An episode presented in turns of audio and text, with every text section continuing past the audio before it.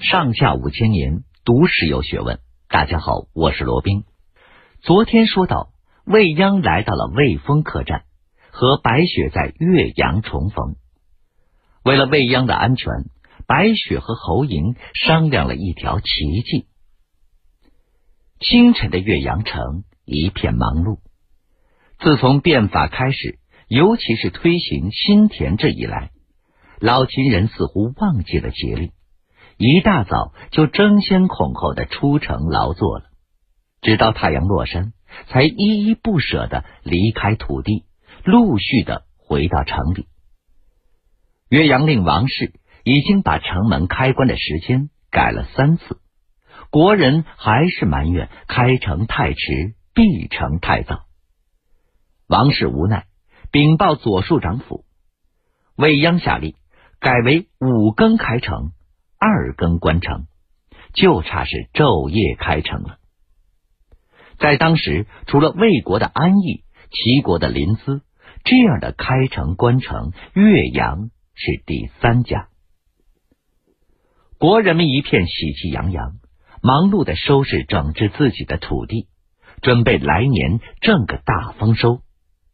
农人一振作，城内的工匠商贾也忙了起来。东西有人买了，农具、铁器、粗盐、布帛需求大增。工匠们要扩大作坊，商贾们要扩大铺面，外国商人呢要进来开店，秦国商人要出去采购。如此一来，岳阳城竟然是整日整夜的有人要进进出出，一个小小的城堡热闹非凡，生气勃勃。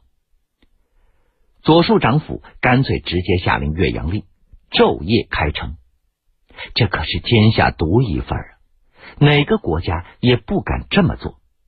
而未央却笑着说：“当年吴起都说，国家的巩固不在山河险要，更何况如今的变法之势。”在川流不息的人群车马之中，一辆马车驶出了岳阳城。赶车的依然是骑马少年。城里的卫风客栈也挂起了“屋漏停宿”的大木牌，大门紧紧的关闭了。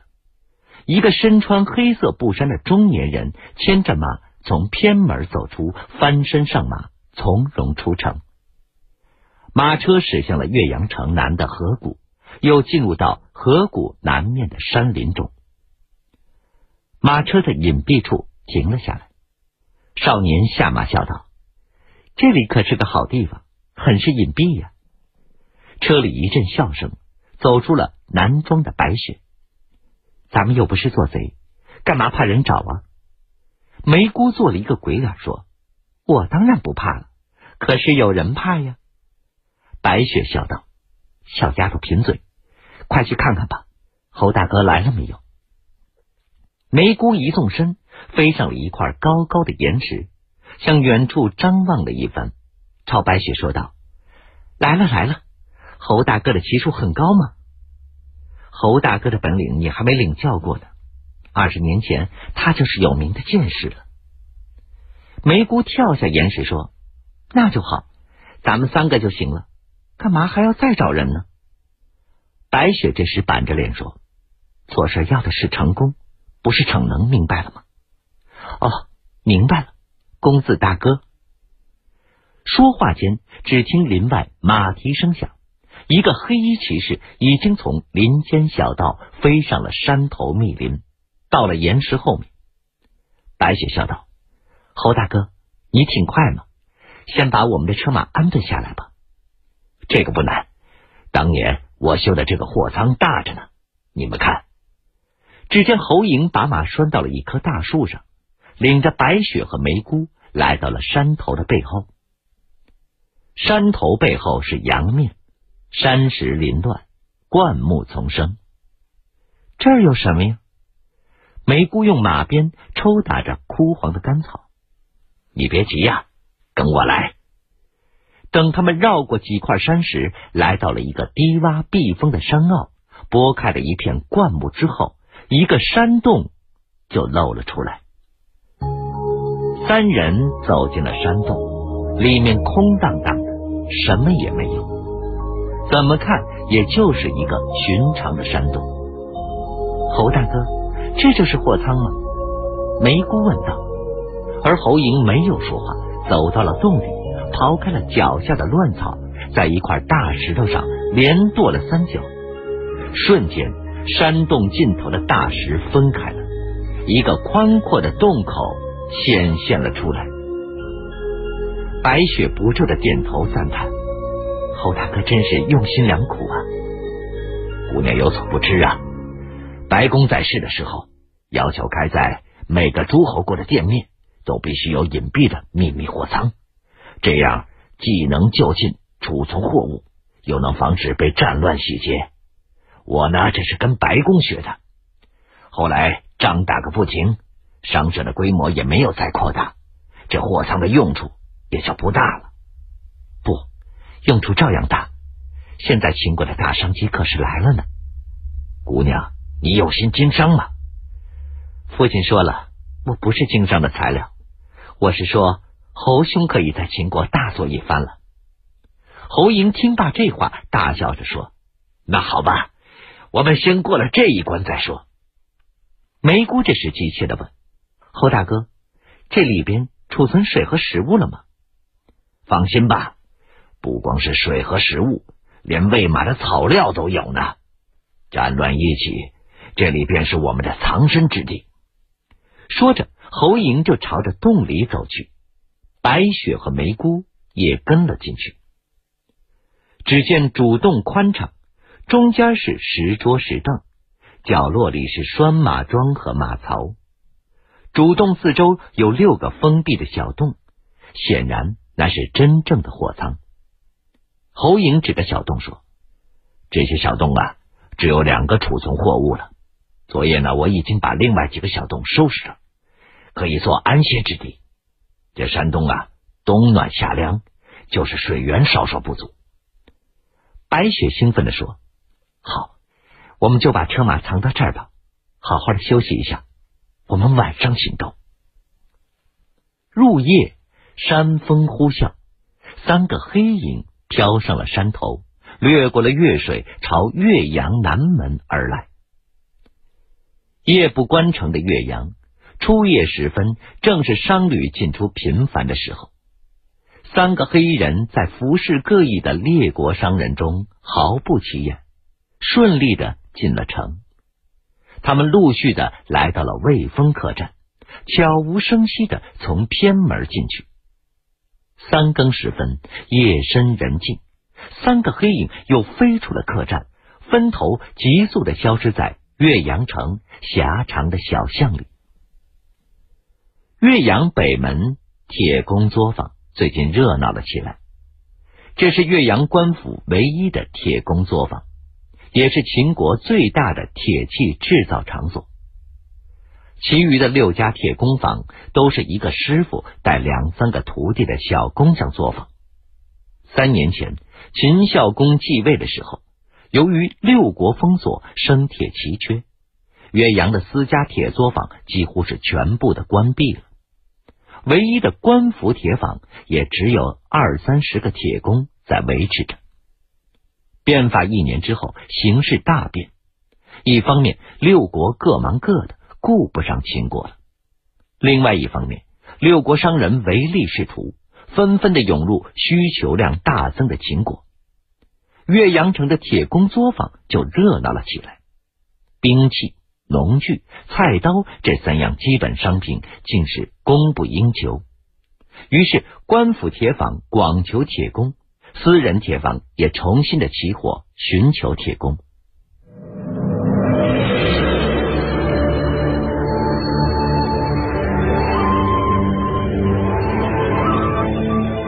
铁工作为战国时代最宝贵的百工第一材，各国都在尽力的搜罗。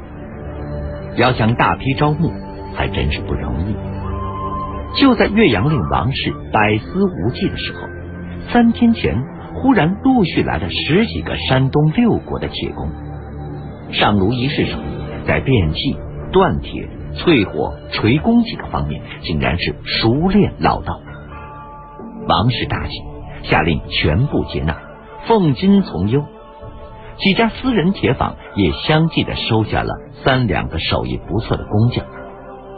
让王氏想不到的是，这些技艺纯熟的铁工还有另外一个身份，那就是墨家神杀剑士。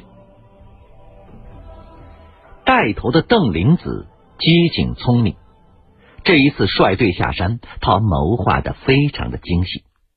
第一步，根据秦国对铁工的实际需求，利用墨家子弟的百工之长，名正言顺的立足岳阳。第二步，进入岳阳的当天晚上，就向未央发出了警告，进行了第一次试探性的暗杀。第三步。在岳阳城人心惶惶之际，多方出击，一举斩获未央首级。邓灵子知道，暗杀未央是墨家震慑天下暴政、重振雄风的关键所在，也是自己建功立业、成名于天下的关键所在。一定要快捷干净的体现墨家的霹雳手段。他对玄奇的脆弱很蔑视。也很高兴。这个小师妹本是老师钟爱的弟子，在墨家也是出类拔萃的后起之秀。谁能想到呢？他关键时刻掉链子，要不是老师发怒惩罚玄奇，剥夺了他带队斩杀未央的资格，邓灵子怎么能有机会冲到第一方阵了？如今由他对付未央，苦获师弟擒拿赢渠梁。向李琴带队后援接应，这才是墨家最有力的搭配。墨家向来都把最危险的暗杀权臣的行动作为首功，这一次邓灵子成了墨家重新出山的剑锋，他怎么能不热血沸腾呢？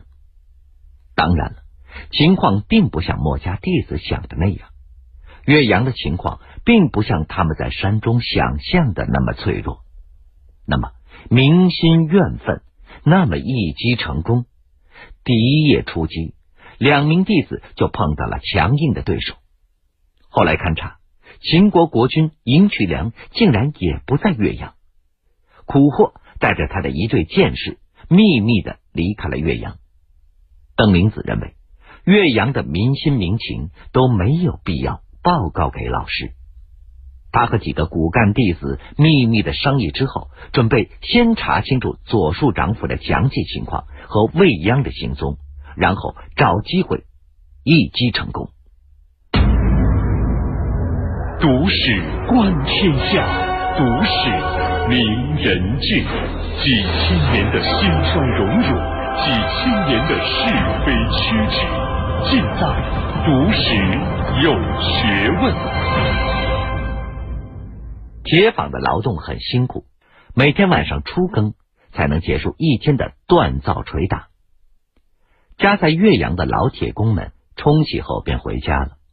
客籍的铁工们吃完了官饭，就在作坊大屋里倒头睡了。官府的三名铁坊吏锁上大门，清点完器物，登记了铁器，也回家睡觉了。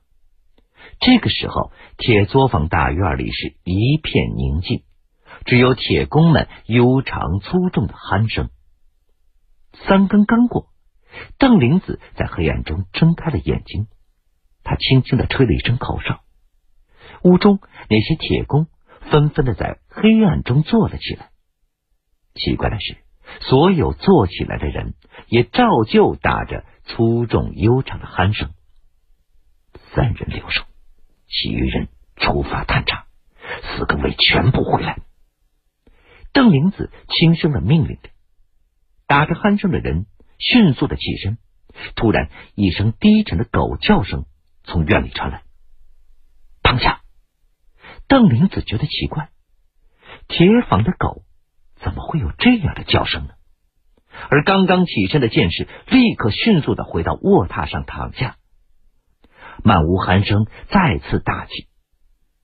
邓玲子推断，这是铁坊丽园的夜间巡查，会很快的过去的。而突然，关得严严实实的窗扇上砰的一声大响，屋顶也传来了轻微的声音。邓玲子这个时候已经认定了，这绝不是铁坊丽园的巡查响动，而是有了对手。他位置正靠窗户，只见他翻身跃起，拉开了窗户，一眼看见一支短剑带着一片白布钉在了厚厚的木窗扇上，竟有两寸多深，剑杆还在微微的颤动着。他拔下了短剑，关上了窗户，低声命令说：“点灯。”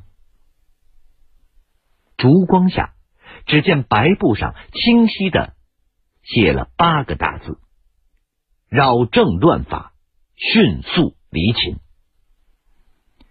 邓灵子脸色骤变，下令道：“天地见阵，勿除强敌，冲门！”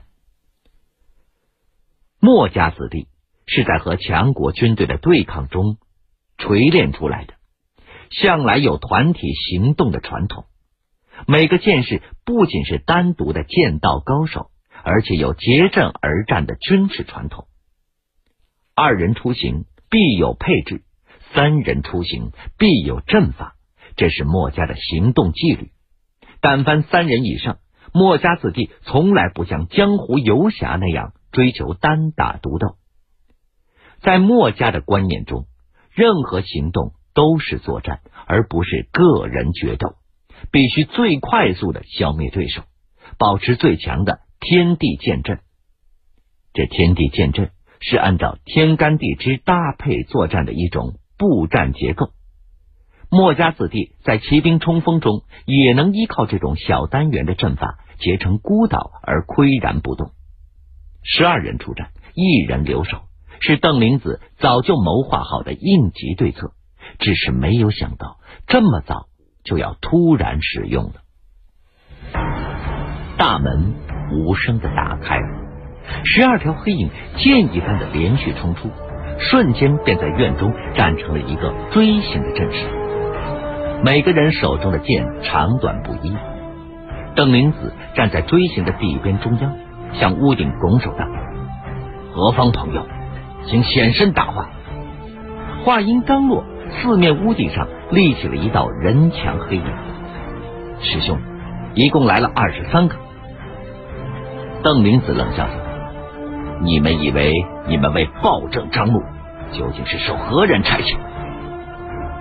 屋顶上一个粗哑的声音也冷笑道：“天下大事，并不是墨家所能包揽的，事关善恶是非、庶民祸福，我们为什么管不得？天下什么时候冒出一个管大事的？说吧，你们想怎么样？”墨家必须要立刻出城回山，否则我们将诛灭乱法刺客。诛灭！天下真有不自量力的人，请吧！只听屋顶一声放箭，四面火箭齐发，道道蓝光呼啸着向院中急射。不等邓灵子发力，墨家剑阵已经是自发的行动了起来。只见剑光霍霍。将蓝光剑雨纷纷的击落，竟是没有一个人受伤。尽管如此，那些燃烧的火油剑却很难熄灭，许多被打落的剑钉在了门窗上。晚上秋风正猛，火借风威，不一会儿已经是大火四起了。屋顶的黑影高声的叫道：“墨家杀人放火了，快来看呐！”说完。就散去了，屋顶上竟是没有了一个人影。邓灵子气的是跺脚怒喝：“一群卑鄙小人！”他心里很清楚，大火一起，官府必然是派兵救火拿人，而且他们喊出了墨家，自己再怎么隐蔽下去呢？对方明明是逼着自己离开岳阳啊！仓促间，自己却想不出留在岳阳的方法。如果墨家弟子落入秦国官府，被押上了刑场，那墨家颜面何存呢？邓林子跺脚大喝：“迅速撤出岳阳，我来断后。”墨家纪律严明，令行禁止。邓林子一下令，墨家弟子全都飞上了屋脊，四面散去了。而这个时候，街上已经是人喊马嘶，秦军就要来了。情急之间，邓林子一剑砍断了左手的食指，在土墙上写了几个字，飞身而去。铁工作坊，大火一起，满城惊慌。岳阳令王氏首先率领着一百名甲士赶到，铁工坊的官吏和铁工们也急匆匆的赶到。没多久，魏央和景监也飞马赶来。一番紧张忙碌，大火终于被扑灭了。清点了器物，发现并没有什么损失，只是客级铁工们全都不见了踪影。突然，有人喊道：“墙上有字！”韦央拿着火把走上前一看，只见黄土墙上几个紫红的大字：“墨家无过，恶正又报。”未央想了一会儿，对王氏淡淡的笑道：“告诉国人吧，不用担心，没事了。”王氏会议，也就不再布置追查缉拿了。只是专心的督促重建铁工坊。好在铁料、铁器、工具、炉具并没有任何的损失，房屋盖好后，一切可以照常工作。三五天后，岳阳城又恢复了往日的生机。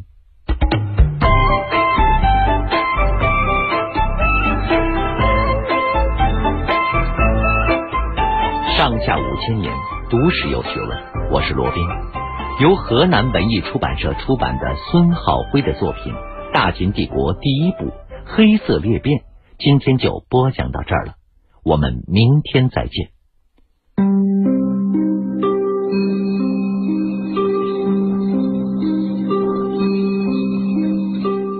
岳阳铁工坊大火，墨家腹背受敌，万般无奈，邓灵子全线撤退。墨家会因此放弃诛杀暴政的行动呢？出访在外的秦孝公又会面临怎样的危险？明天同一时间，罗宾继续为您播讲。